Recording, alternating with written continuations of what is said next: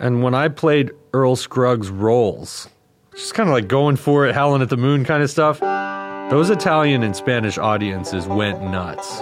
And I asked some people in some of those towns, I was like, I tried this tonight and this is what happened. I played banjo music, go figure, on the banjo night. People went crazy. And uh, one of the people in the small town, yes, they've been playing reruns of Beverly Hillbillies on TV here for the last 10 years. like, oh, that makes sense. Hey, everybody, it's Keith Billik here with another episode of the Picky Fingers podcast. This is episode number 10, which means, hey, I made it to double digits here. I'm kind of proud of myself. I wasn't sure if I was going to be able to do it, but here we are, and we're going strong, and I'm going to keep this thing going as long as I can. Part of the reason I'm able to keep this going is because of people who support the podcast, and specifically, I need to give a shout out to two such people who, who chose to sponsor this episode of the podcast. The first one is Charles Phipps of Columbia, South Carolina. And just based on a couple emails I had with Charles, we actually have a few things in common. We are both licensed attorneys. Da da da da. You didn't know that about me. As if uh, playing banjo wasn't bad enough. I, I just need more jokes to be made about me, apparently. So, anyway, Charles and I both have that in common and we both play the exact same model banjo, a Sullivan Bardstown, the mahogany banjo. So uh, Charles and I must be kindred spirits in uh, some sort of way, but I really thank you, Charles, for your support of the podcast. The other is James Hanford of Boston, Massachusetts. James, can't thank you enough. I was in Boston probably about two years ago for my sister's wedding and the my two main takeaways of the Boston area one was the just the astounding amount of history that you can find in that city. It was really fascinating. The other one is what's with people laying on their horns? Every time I'd be waiting in a line of cars to turn, there could be 10 cars in front of me, I can't go anywhere, and nevertheless the person behind me just lays on their horn. And I'm not talking about beep beep beep. I'm talking about holding down the horn for about five or 10 seconds. So, James, what's with that? You guys need to chill out with the horns out there. If anybody has an explanation for why you all do that in Boston, please let me know. If you would like to be a supporter of the podcast, you can go to patreon.com slash banjo podcast, and that that allows you to donate as little as one dollar per month to support what I do. I'm not hired by some big company. I'm just a dude who bought some recording gear and spends a lot of time doing this. And I do love it, but um, it does really help to to have that support. If you know why people are really rude uh, in terms of using their horn in traffic in Boston, or if you have any other comments about the podcast, you can get a hold of me at pickyfingersbanjopodcast at gmail.com. Otherwise, if you want to help out, the best thing you can do is just spread the word, share links to the episodes, keep telling your your banjo playing friends about it, and the more people who listen, the better. So once again, Charles Phipps, James Hanford, thank you guys. I really appreciate it. Can't thank you enough. Rather than introduce the guest for this podcast, I'm going to tell you a story. So this is the Picky Fingers story time here. This story takes place in I'm estimating about 2006, although I, I can't really be be certain about that but it was a while ago, and it takes place at the IBMA convention, the International Bluegrass Music Association convention. And if if anybody doesn't know what that is, it's basically this event that happens once uh, once per year in the fall, usually late September or early October, and it takes place at a convention center hotel. It's been in uh, Louisville, Nashville. It's in Raleigh now. It kind of bounces around a little bit but it's it's a convention, so there's a big trade show that happens with a whole bunch of bluegrass instrument builders, retailers, record companies, performances everywhere by almost any bluegrass artist you could you could imagine. And people just descend on these hotels and take over the whole thing and there's jamming everywhere at all hours of the day and night.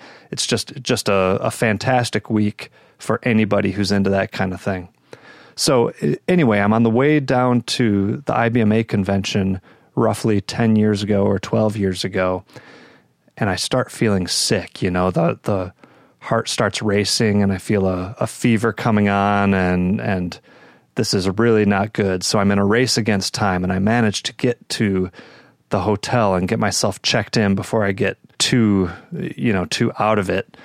So I get up to my room, and and I'll I'll spare you the the terrible details, but suffice to say, it was one of those very unpleasant types of sicknesses that made me just curl up in the bathroom floor for hours and hours, wishing I was dead.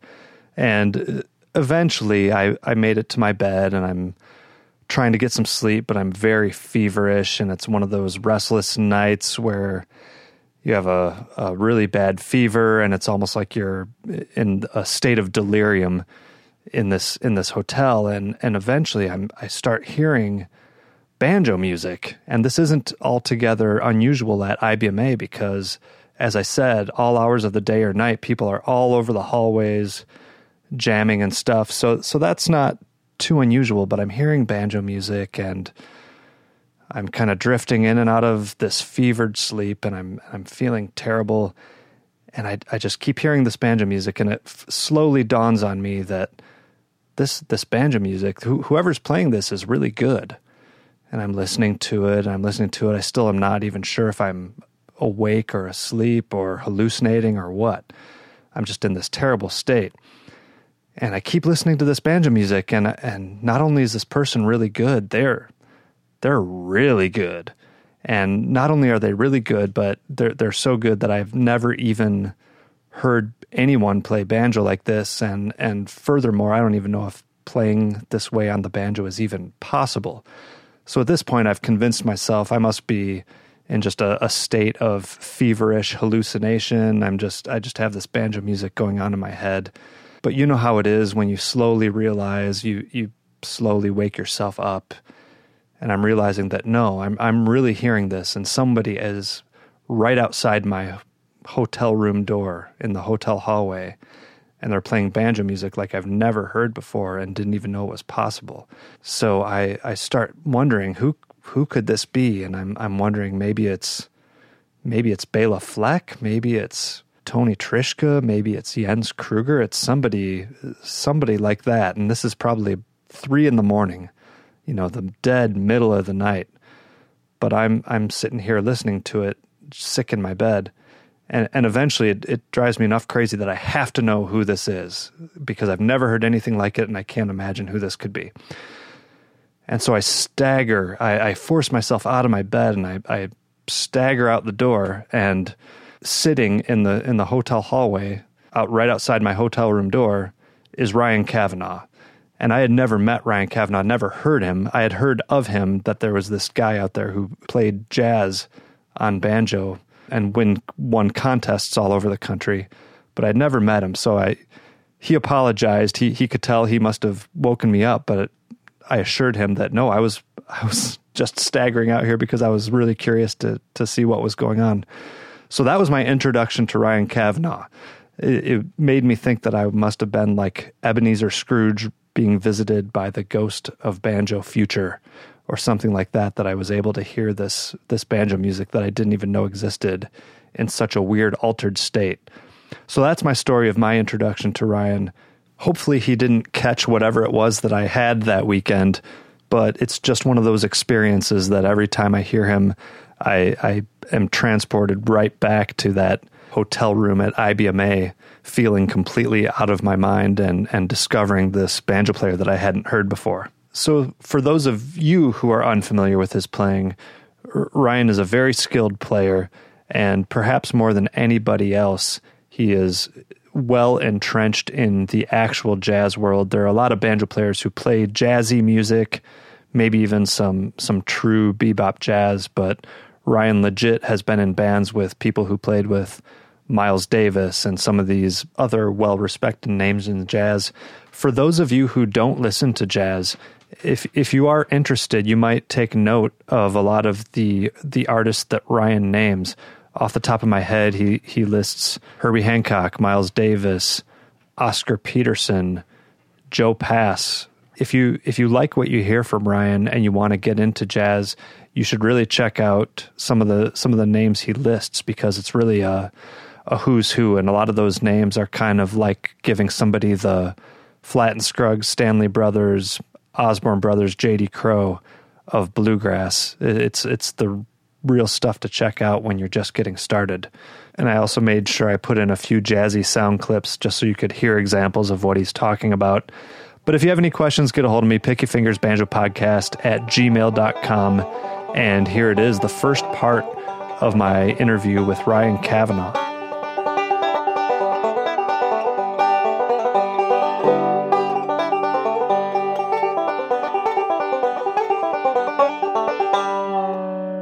I was born in New Jersey to a family of Yankees, and I grew up down south in North Carolina To the same family, though. to the same family. Transplanted Yankees. Transplanted Yankees. Was it a musical family? Yep. Uh, my mother played clarinet. She's a very good uh, sight reader. Her father played saxophone, very good sight reader. Um, band, like uh, marching band kind of thing. Okay. And my father played uh, guitar and banjo, five string banjo. Bluegrass style? Bluegrass and plectrum, uh, Irish. Oh, wow. Yep. Uh, flat picking fiddle tunes and stuff. Flat picking. Yeah. Irish fiddle tunes. Yep. Oh, interesting. Kind of like that. Yeah, interesting. So, I mean, not to get too ahead of ourselves, but that must have informed quite a bit your single string. It did. It, it's like, in, in fact, I was doing that from the first day. Um, my father's great uncle Pat O'Gorman came over from uh, from Ireland with a five string Vega in 1910. Wow. He came to Newark, New Jersey, and opened the first tire shop. And he'd sit out in front and he'd play this five string banjo. All these tunes: "Devil's Dream," with uh, with a flat pick The Irish tunes. The Irish that he knew from from from Ireland. back home. yeah. That's crazy. So your father also played bluegrass style, though. He played bluegrass style. He he loosely uh, three finger picked, along with slower tunes and you know So did you grow up hearing what Flatt and Scruggs or J.D. Crowe or Flatt and that- Scruggs, Doc Watson, uh, Country Gazette, and um, Sonny Rollins. yeah, that the, the Totally everyday- fits in all there. the all the bluegrass standards. So when did you decide to pick it up, or what made you want to? I think my dad caught me at that fate, fateful moment. Moment he came home from work and decided to crack open the old banjo after a couple months and play with a record. And I remember he was playing with. It was 1990 something, and he had the new. Um, it was the second go round of "Will the Circle Be Unbroken," and this Okay. this time it had like Ricky Skaggs on it, and it had uh, uh, New Grass Revival, and he was playing to some song called "Little Mountain Church House," and I remember hearing him pick along with it. I, f- I f- I really forget how it goes. I, I can't even remember how the song goes. Yeah.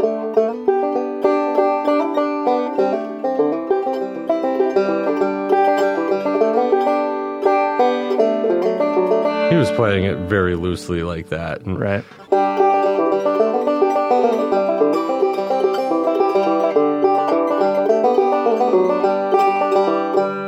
Like that. And I, I heard that and I said, wait, you're doing what you played me on those records. Show me how. Right. And then it just, you know. So you hadn't played it all until that point, and just something about it seemed really cool to be able to do. Yeah, I had to learn some stuff on the banjo and guitar just to check it out. It, it How old I were guess you it at wasn't that point? boring. Uh, I, around 10. Okay. I was 10 years old.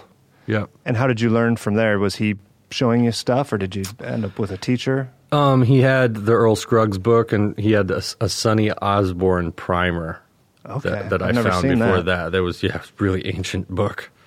It's probably like in a landfill somewhere now. I don't know what happened to it, but Yeah. but uh, it was Sonny's way of how to play Cripple Creek and all that. It made it a little easier. That was still hard, and then my mom found Hal Leonard's banjo book one at some gift shop uh, when I was a kid, and that was really easy It- for a lesson plan for a kid. That book, I moved right through it. Okay. It was it was real, much easier than the the diagrams and stuff, and the the Earl Scruggs and Sonny book for me as a kid were very adult looking. Yeah, the the Earl book, and I've actually talked about this to other podcast guests that I that I've had. It's it's not the best written instructional book. Everyone loves the tab Yeah. and the songs and learning that stuff. It but, um, reminds me of some like medical school manual from college in 1960. You, you see it in like a lab class. you know, oh, here's how to play the forward roll. That's what it kind of reminded Yeah, me. of. very strange. So it sounds like you were devouring it. How how much were you practicing those days, and who were your main influences? Um, I would practice before school and then come home after school and play until I went to bed for several years there. So, uh, so hours per day. hours per day. Earl Scruggs, Doc Watson. I was kind of like moonlighting, flat picking guitar too. So I've I've been playing guitar as long as I've been playing banjo. I just don't. I do it for fun. Mm-hmm. It's kind of like my vacation from banjo. When you want to do something different, you just play the other Yeah, stringed and, and now it's electric guitar because my hands can't handle the acoustic. right. I'm trying to do what I want. But um, it, yeah, I'd come home and listen to Earl Scruggs, and uh, I think I was listening to John McEwen back then too. But uh, around that time, shortly after I started playing, maybe a year or a year and a half, somehow I ended up with a. You know when you start playing when you're a kid, I don't know if this happened to you, but like all your parents' friends, oh, I have this banjo record, I'll make you a copy of it, and like they bring it over. So people were giving really us like encouraging. people were like lending us their deliverance VHS and like you know I, I was learning from that. And then I had some somehow a record that Tony Trischka compiled called Son of Rounder Banjo yeah. Ended up in my hands. and then I heard everybody. And after that it was like I got to get a Bill Keith record I got to get a Scott Vestal record Yeah. all those guys you know No, I unfortunately didn't play banjo when I was real young. I had an accordion. Or no, I listened to Weird Al music, so they bought me an accordion. So that probably Oh, explains man. a lot about me, actually. Those are my main influences. could have been me too Yeah, could have been me on that accordion I just learned yesterday that both Greg Cahill and Alan Munde started on accordion. So I'm Really? actually in good company as far as that goes. that's a north it sounds like a northern thing Yeah, anywhere where there's a lot of Polish Polish, and. Germans. Yeah, the accordions. Um, did you have anyone to play with? Were, were you mostly bluegrass, or were you already? You said Sonny Rollins was in your in your ears quite a bit. I was hearing that a lot, but um, my father played along with me on all the bluegrass standards. Uh, he played guitar as well, so Earl's Breakdown and Foggy Mountain Special and all, anything, anything. Sometimes I had to teach the song to him because he'd come home from work. I need you to play this. I just learned it. Well, I don't know it. Oh, here, I'll show it to you. Here's this 12 year old showing his dad the chords on the guitar, you know? So you had a pretty good aptitude, or your ear was, for whatever reason, pretty tuned at picking up that. I that guess stuff so. And figuring it out. it's hard to remember that far back. I just found it enormously fun. Mm-hmm. Enormously fun. And my friends were playing video games, and to me, that was boring for me. So, So I this just, was your video game. yeah. That's my great. goal was to get prepared. I remember I had this young vigor. My goal was to prepare myself so I could go play with other people, but I wasn't going to go play with other people until Until you were up for the until I was challenge up or for the whatever. challenge, whatever that is in a kid's mind. That's what I was going for. Yeah. So. So when did that start happening? When did you meet other people to play with, or going to festivals? So I was 10 years old. Um, shortly after that, my family took a move to um, Mount Airy, North Carolina, and everybody played bluegrass. It was just totally coincidence. Um, I knew Earl Scruggs was from the area. North Carolina was just that area of North Carolina. I don't even know if it is anymore, but full of players. I mean, You're fam- familiar with John Bolding from Banjo Hangout? I, I know the name, yeah. John Bolding was one of my first teachers Okay. and uh, and I mean these guys. I could tell they all played very legit. My dad- Legit, as in Uh, like solid bluegrass. yeah, like they style. sounded like the records my dad was playing for me. So you know, I just found local guys, and there was an event. Um, there's an old radio station in that town called WPAQ Radio. The sound of the, I think it was called the Sound of the Blue Ridge or something like that. But uh, Flatt and Scruggs had played at this old radio station in this little town, and they put every weekend there was some kind of event, some kind of bluegrass band. performance or a festival or something. Yeah, local guys, and they had people coming through like Rhonda Vincent and to play live on the radio every Saturday. And uh, I just kind of soaked it all up for a kid. It was fun. I was like, wow, I, these. Hey, there's the guy from the record that my dad played for me, yeah, kind of thing. yeah, know? that's incredible. It's like seeing your baseball heroes yeah. at, at a stadium or something. And uh, it wasn't until high school where we moved away. We went back up north um, to Philadelphia, and my parents were like, "You aren't, you aren't really, you're playing in your room a lot again." And they really weren't showbiz parents at all. They, I think they were totally involved in their own affairs with work and their relationship. But um, they were like, "You aren't playing." I said, "Well, we're up north. These these Yankees can't. they suck." I was like 14 or 15. Yeah, I was remember saying how this. old you were. You already had an awareness of that. They suck. My mom, my mom was like, "Why don't I drop you off at this fiddler's picnic?" It sounded so corny to me. I'm like, Uh-huh. "A fiddler's picnic? Yeah, it's going on this afternoon." I called her like 20 minutes later. Come get me. This is awful. You know, And that was a old time music. it was like old time and people barely playing bluegrass somewhere in Pennsylvania. So I started bringing my uh, started bringing a guitar to school so I could practice at lunch. I didn't I didn't know anybody. This was a new school, and uh, the music teacher walks in, and I didn't have his class. He said, "Oh, banjo, Bela Fleck." It's the first thing he said to me. Wow. I was like, "Great." I was like, "Yeah." I was like, "I'm trying to learn how to play um, play jazz on the banjo." He said, "Well, I'm the music teacher. I can help you with that." And I said, "I'm not in your class." He's like, "Yeah, we can have lunch every day together." And uh, You, said, you told him that you were trying to play jazz on the banjo Yep. already? Yep, I you really him. were? I I was going for it with some. When you were a teenager in high yeah, school? Yeah, with some chords. Yeah. And uh, I, I mean, I'd heard it all my life, and then I'd heard Bela Fleck, and I was like, "Wow, if this guy can play jazz, all right, so I'll do that too." That's it's like, okay. That's Yeah. the most. I, I just thought, wow, this is the most. It's like really hip right now. It was around the time the Flecktones were coming out, and I was like, I, I want to learn how to do that, but I want to learn how to do it more like the piano player is doing it on that record. And he said, I agree. I, I can show you that. I don't know anything about the banjo, but I can show you everything I know as a keyboardist. And this guy turned out to be a phenomenal jazz keyboardist. And he You're talking me. about Howard Levy, the piano stuff on the Flecktones, or you're talking about different piano players? I'm talking about the piano player on the. I- I put two and two together, but I knew I wanted to sound like the piano player on the Flecktones. Okay. I wanted to play jazz like him, not like Bela. I liked what Bela was doing, but I wanted to use that for my bluegrass stuff. As far as jazz, when my music teacher in high school said, I can show you how to play like that piano player, I can show you what he's doing. I said, I'll, Wow. I'll, I'll take that over a banjo lesson. so what kind of stuff did he show you? Showed me some chord voicing stuff. He introduced me to Miles Davis and Weather Report, and just a. I think the first song I worked on him, with him was "Girl from Ipanema," just because it's something we I had in my head.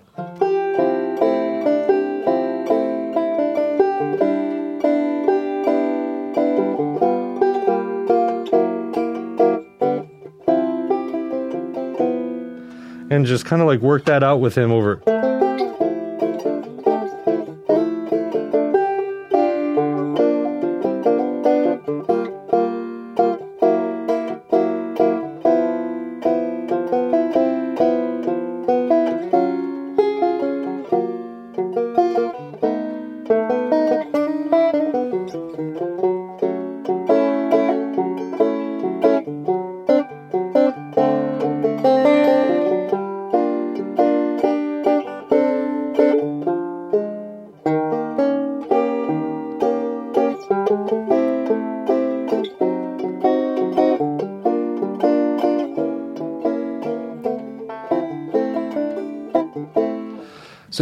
you were So- you said you were taking your guitar to school, but at that point you started taking your banjo because No, you found I, some- I'd get beat up if I brought my banjo to school. I just tuned the the first string on the guitar down to D and just learn on those strings. And then by proxy, I ended up learning what went on on all those other strings too. But right. that was just a bonus for That could not getting beat up. Yeah. well, at least you found one useful Yankee that could. Uh, Yeah, help and you out. and uh, he's like, you should go out and play with people. You should find a jam. And I found some kids in school to play bass and drums with. Um, while I did it, and I I eventually went to college, and I kept my, I went to college for art and kept my studies up, and um, you know, casually at my own leisure, learned jazz. I I didn't know. That I didn't learn what I really needed to know until I got hired by Bill Evans, the saxophonist, years later. But right. I knew enough to get hired by him, so apparently I did something right. So, who were some of the jazz guys that you really enjoyed back then? Um, Really enjoyed Miles Davis. You know, all those primer records like Kinda Blue and uh, John Coltrane's Blue Train. Yeah. Really like that record. What are some other ones? Mostly bebop. No, I the fusion really got me. In a silent way really got me. Um I really liked um God, what's what's the other one I was listening to at that time? Herbie Hancock's Headhunters. That one really that one really I heard those two when I was 16. So not even necessarily guitar players or anything. You were listening to horns and No, I- keys. I, I made it a point I did not want to learn guitar licks on the banjo, and that's so I st- I said there's no reason I can't do it with these three finger picks, these flying fingers from bluegrass. There should be no excuse not to be able to learn how to to bebop, and I knew it was it was all in this hand that was going to do. This hand would my right hand would need to accommodate, but the the left hand would need to do a lot of work. But at some point, you discovered uh, McLaughlin, who I know you are a pal of his, and I, Mm-hmm. I, I think to my ears, you're you're playing certainly reminds me of, of the kind of stuff that he does on guitar. That makes me happy because Um, yeah, I'm I'm a total fan. I'm a fanboy, and now he's my friend. So And did you find him through listening to Miles? I found him from listening to Miles. I knew who he was on uh, In a Silent Way and Bitches Brew. I was like, who's that crazy guitar player Right. playing all that angular shit?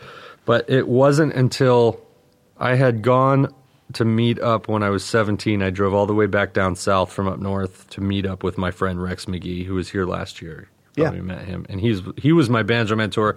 So you knew him back from when you actually lived down in Mount Airy. Yeah, Okay. and I was taking lessons with him at the time, um, not for jazz. He was already beyond that. He was already beyond bebop. I'm, you can learn that on your own. Just learn how to read music. That's what he said. And so my studies continued with my high school music teacher and learning how to read music out of Jerry Coker's improvising jazz. But around the time I was studying with this high school music teacher, I went back down south to see Rex, and uh, he was really excited. Who are you listening to? You know, who are you listening to? Like, listen to Oscar Peterson play Satin Doll. I'm listening to Joe Pass play Satin Doll. I'm listening to Joe Pass solos. I'm listening to Pat Metheny. I'm listening to Martin Taylor. All these very soft, except for Oscar Peterson, very soft, Right. eloquent bebop guitar players. And he said, Or mellow sounding. yeah, he said you're straying away from banjo players. I was like, yeah, well, you know, I want my own voice and blah blah blah, like everybody at a certain point. But I, I had a vision, and he said you need to listen to John McLaughlin, especially his acoustic stuff. All of his stuff is really great, mm-hmm. but he said this guy plays with just blood on the floor. Fire, right? Yeah.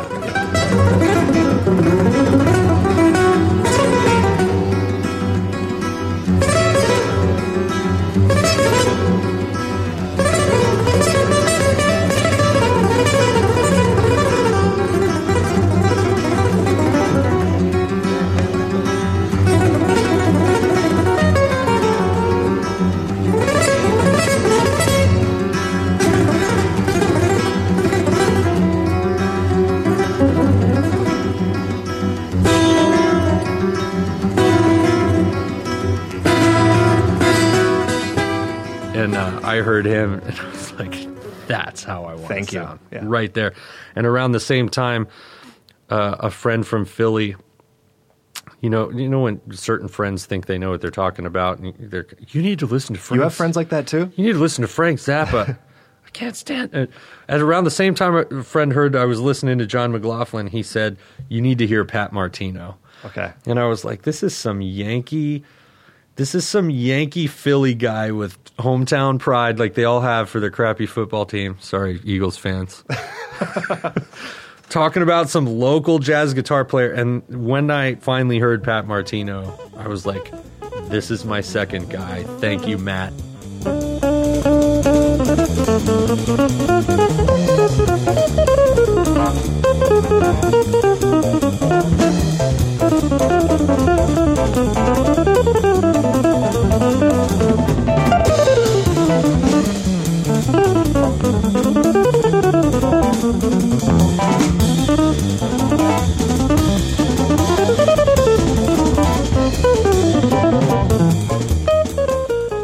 Study these two, and uh, I've kept my focus very narrow as far as players to emulate. It's been all uh, people that whose stuff I've learned. I haven't learned all of their stuff, and uh, I've kind of cherry picked my favorite licks, two five ones, chords, songs from Herbie Hancock and John McLaughlin, Miles Davis, um, and Pat Martino. I've, uh, John Coltrane, of course, was a huge influence. I keep getting back into him and then getting sick of it and then going back. And Did you get into Holdsworth at all? Allan I, I listened to everything he did, and I had I, I that's where I drew the line. I was like, McLaughlin's a, no, a mortal man.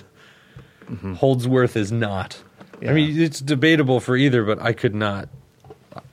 I can't play legato banjo no matter how hard I try. So Right. I was amazing. Well, part of his thing is his hands are so darn big that Yeah. he does things that are physically impossible. And, for, and even most people. McLaughlin was like, I have no idea what he's doing, but it's amazing. Yeah, So yeah, it is. Uh, so even we went off on a, a jazz tangent, but even through all that time, you were still going to bluegrass fests. And Yep. Well, I had to when did you try all this new jazz shit out on bluegrass. And how did that go over? Not well. um, I got a lot of practice in. I ignored a lot of a lot of animosity, but you know, I tell my students this too. If you're trying to get a gig, which I wasn't, mm-hmm. that's not the way to go about it. I want to make that very clear. Don't practice your jazz at a bluegrass jam session if you're looking for a gig. It definitely it definitely helped with practice. It's free practice. But I made a lot of shallow enemies doing that in the southern ilk of bluegrass that I still get And I what they would just uh, give you snide comments or haters gonna hate. You know, very funny, but I, I learned a lot. I learned how to have a thick skin. I learned that a jam session is practice, and you can do whatever you want. Right. You know, and um, I never got kicked out of a jam session because I was doing. I they could see I was going for thoughtful stuff. So, um, you know, you're gonna have that one redneck every now and then. You're playing like you on drugs, and I was like, I'm, I'm 16. I'm not on drugs. I just Right. want to get good at this. yeah. Um, so a lot of jam session playing with with uh, bebop ensembles and bluegrass jam sessions, and I was transcribing. I think around the time I was sixteen, maybe fifteen. I was transcribing flecktones back then as as much as I could. You know.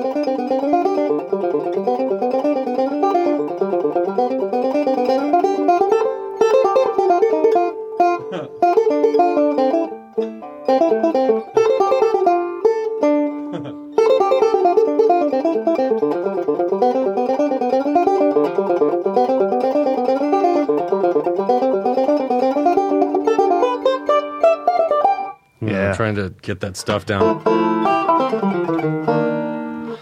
Um, Were you doing all that by ear? doing all that by ear. I remember my big coup de grace was getting Bela Fleck's Sea Rock City like that and yeah. figuring that out and then buying the tab to check myself. And I was like, yeah, was You were one right. note off. It- oh, okay. And I didn't know about like half step, you know, kind of like diminished intervals then. So, uh, yeah, I was just working really hard. I, nobody ever told me it would be hard to do, which I think really helped me. I, You I kind of just didn't know better. my mom was always like, "Sounds good in there," you know, and like, "Oh, you're learning to read music today, yay!" it was really, I'm very lucky in that. In that, uh, I've tried that on students were really scared that something would be hard to do, and I said, "No, we're going to learn the easiest thing right now," and I'd show them a very hard, But it's concept. really not yeah. easy at all. And if you tell yourself you can't, you won't Right. you know you'll put it off and put it off but you know what's the end goal was my result to be playing like i am now so Mm-hmm. i saw that any time invested in that was was easier than worrying about it later and i covered a lot of And you're very self. It sounds like you're very self motivated. Didn't necessarily get a lot of um, encouragement from yeah people you were around. You just had to do it I- because you wanted to. yeah it was just a, a, a thing you know um my brother or my sister i don't have any brothers but my sisters my siblings didn't play and uh for me it was just making you know cool sounds mm-hmm. you know i wanted to love that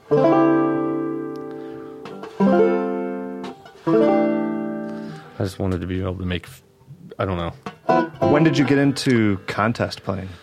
let's see a nice stroke of desperation in my early 20s and money owed for rent entered me in the contest picking scene. Um, never wanted to do it. It wasn't about ego. I owed money. Plain and simple, had no other choice. And that was a way to do it. that was a way to do it. Um, Yeah. So, what were the first ones that you entered? You've you've been in a few, right? Let's see. I entered. Um, well, when I lived in Mount Airy when I was young, they had local fiddlers convention, the Mount Airy Fiddlers Convention, and if you were a kid or you were at that festival, and I think the Galax Fiddlers Convention in Virginia was like this too, but you'd get some uh, some of your ad, uh, admission money back.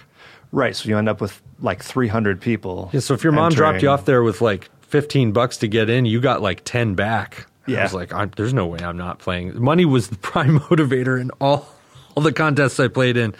But I entered Merle Fest um, at my roommate's insistence in 2002 or 3, your roommate, whom you owed money to. who I owed money to, a significant amount of back then money to Oh no. and um, he said you're gonna you're gonna win this because you're gonna have to deal with my wrath, you know. And I think he told me a week before, but I prepared. I don't know. I loosely prepared. I always think uh, I'm hard on myself, and I found that if I'm hard on myself, that the results are better in the end because I try extra hard. Um, but it just seemed like I didn't put in uh, as much work as I could have. I saw I showed up and there were all these amazing players there, and uh, I saw that some of them had been working out their tunes and solos for months and months.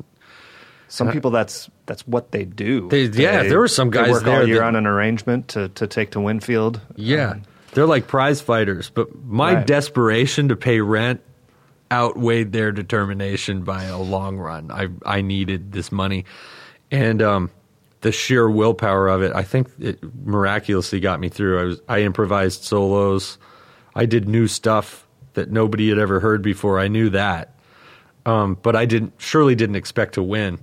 what were the tunes that you played? Do you remember? I probably played Whiskey Before Breakfast, Salt Creek, Sweet Georgia Brown was one that I pulled out of my back pocket. I did not think that would go over well, but Doc played it, right? I think Yeah. Uh, Doc Watson played that. And then they pulled a song out of a hat in some of these contests.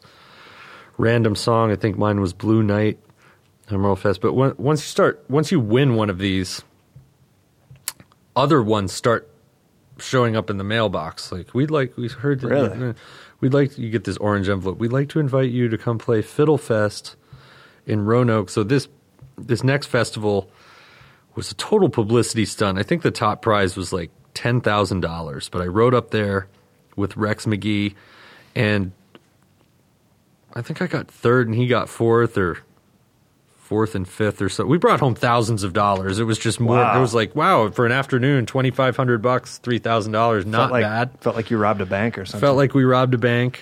And then after that, I just bought a plane ticket with those winnings. And uh, uh, that was Merle Fest's prize was a banjo and some cash, which was really good. But I'd hawk the banjo.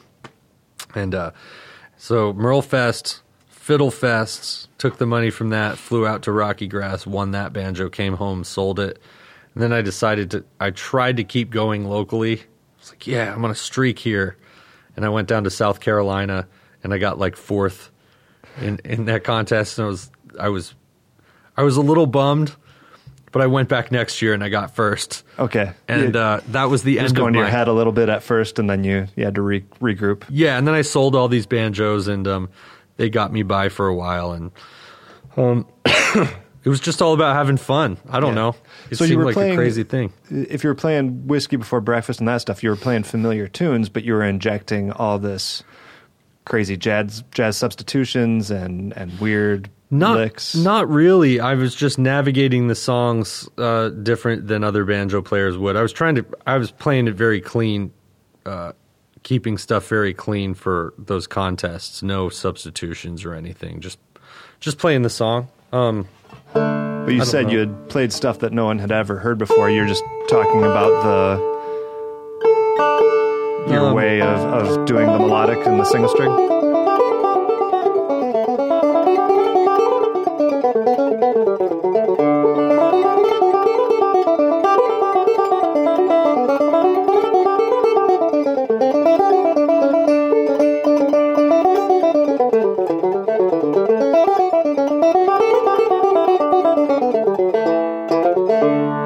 Something similar to that. But uh, sorry, That's good. um, people had never really heard that done.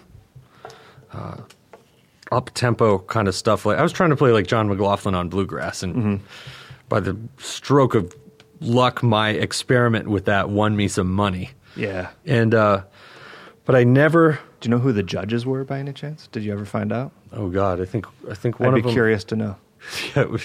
I would have been curious to know then too, but I'm pretty sure Tony Trischka, Pete Wernick, and J.D. Crowe were my judges at Merlefest. There may have been some others. I know J.D. Crowe and Scott Vestal were one of my judges at uh, at in Richmond at is that Richmond Roanoke at Fiddlefest. I don't know who the judges were at Rocky Grass or South Carolina, Okay. But uh, I'd love to know. Must have been someone who had their mind at least cracked open a little bit. Yeah, yeah. which so, nice. but And like you said, you so sometime after this, you must have done enough shedding on your chops on your on your jazz knowledge to get hired by by Bill. yeah, And Well, just for for clarity's sake, there's there's much to do about all the Bill Evanses in history. This Ryan's talking about Bill Evans. There's a saxophone player who played with Miles in what the 80s. yep. Um, 1980 through 83, I think. So this is not Bill Evans, the well-known to all of us banjo player, nor is it Bill Evans, the dead piano player. Prolific dead piano. Right, player. fantastic. Right. This is the But- prolific tenor saxophonist, Yes. Um, and some soprano too. Does he? soprano Okay. too. Bill was a torchbearer for that Saturday Night Live soul sax mixed with bebop sound. Mm-hmm. R- Real heavyweight harmonically and technically on his instrument. Real unbelievable player, but but yeah. How'd you get that opportunity? How do, how does a guy like that find uh, this dude playing banjo contests? desperation's a great motivator. Around that same time, um, I guess it was a couple years later. I was out of my contest money, and I was gigging. Uh, I was gigging around North Carolina with a band called the Big Fat Gap, and they were just a local ragtag bunch of Pirates of the Caribbean kind of. We get drunk and pick bluegrass, but they they played Okay. well well enough for me to uh, make some scratch a living from it and uh, I was living with a girl at the time who was also a banjo player who had been playing as long as I had, and she was more than irked. Excuse me. She probably won't hear this anyway, but I was. She was more than irked that I had a gig and she didn't, um, and she had to use her. Co- she had a college education, and got. Uh, she was teaching elementary school Spanish and getting up very early, and I was coming home late, smelling like cigarettes and you know and booze and- bar things. Yeah. yeah, and um, happy. I was happy on top of that, which because I was playing every night. It made her unhappy, and I was short on rent one month, and uh, I think it was like in 2005. And she had had it, and uh, like many people too, she had been passively aggressively brooding. I said, "What am I supposed to do now?" She said, "I don't know. All you ever talk about is John McLaughlin. Why don't you get in touch with him and see what he can do for you?" and I did. That's hilarious. And that's how it went. I guessed his email online. I just guessed. I You sent- guessed his email? I guessed his Is that what you email. I, I did a little poking around online, but I sent an email to 30 some odd John McLaughlin John at McLaughlin. AOL.com or it, whatever. And it got through to him. And and my letter, I just said, hey, you know, I learned your, all your music. I'm playing the banjo. I'm trying to bring that back into jazz in a modern way. And if I don't hear from you, I'm gonna bug you. I'm just gonna bug, bug, bug, bug you. I think. And then I wrote the Banjo Avenger or Ryan Cavanaugh. Banjo Avenger. And he thought it was funny, and he replied, and I was very lucky. Yeah, he said, you know, I know it sounds funny, but the saxophonist Bill Evans is a friend of mine, and he just did a uh, a record with Bela Fleck called Soulgrass, and he's looking for a banjo player. I'll see if you, I can get you a gig. And that's where we're going to stop for the first part of the conversation with Ryan Cavanaugh. The second half of this conversation will be in the next episode Once again, if you want to get a hold of the show, email me at pickyfingersbanjopodcast at gmail.com. Support the show by going to patreon.com slash banjopodcast. So I hope you join me next time for the second half of that conversation. Thanks for listening, and I'll see you next time.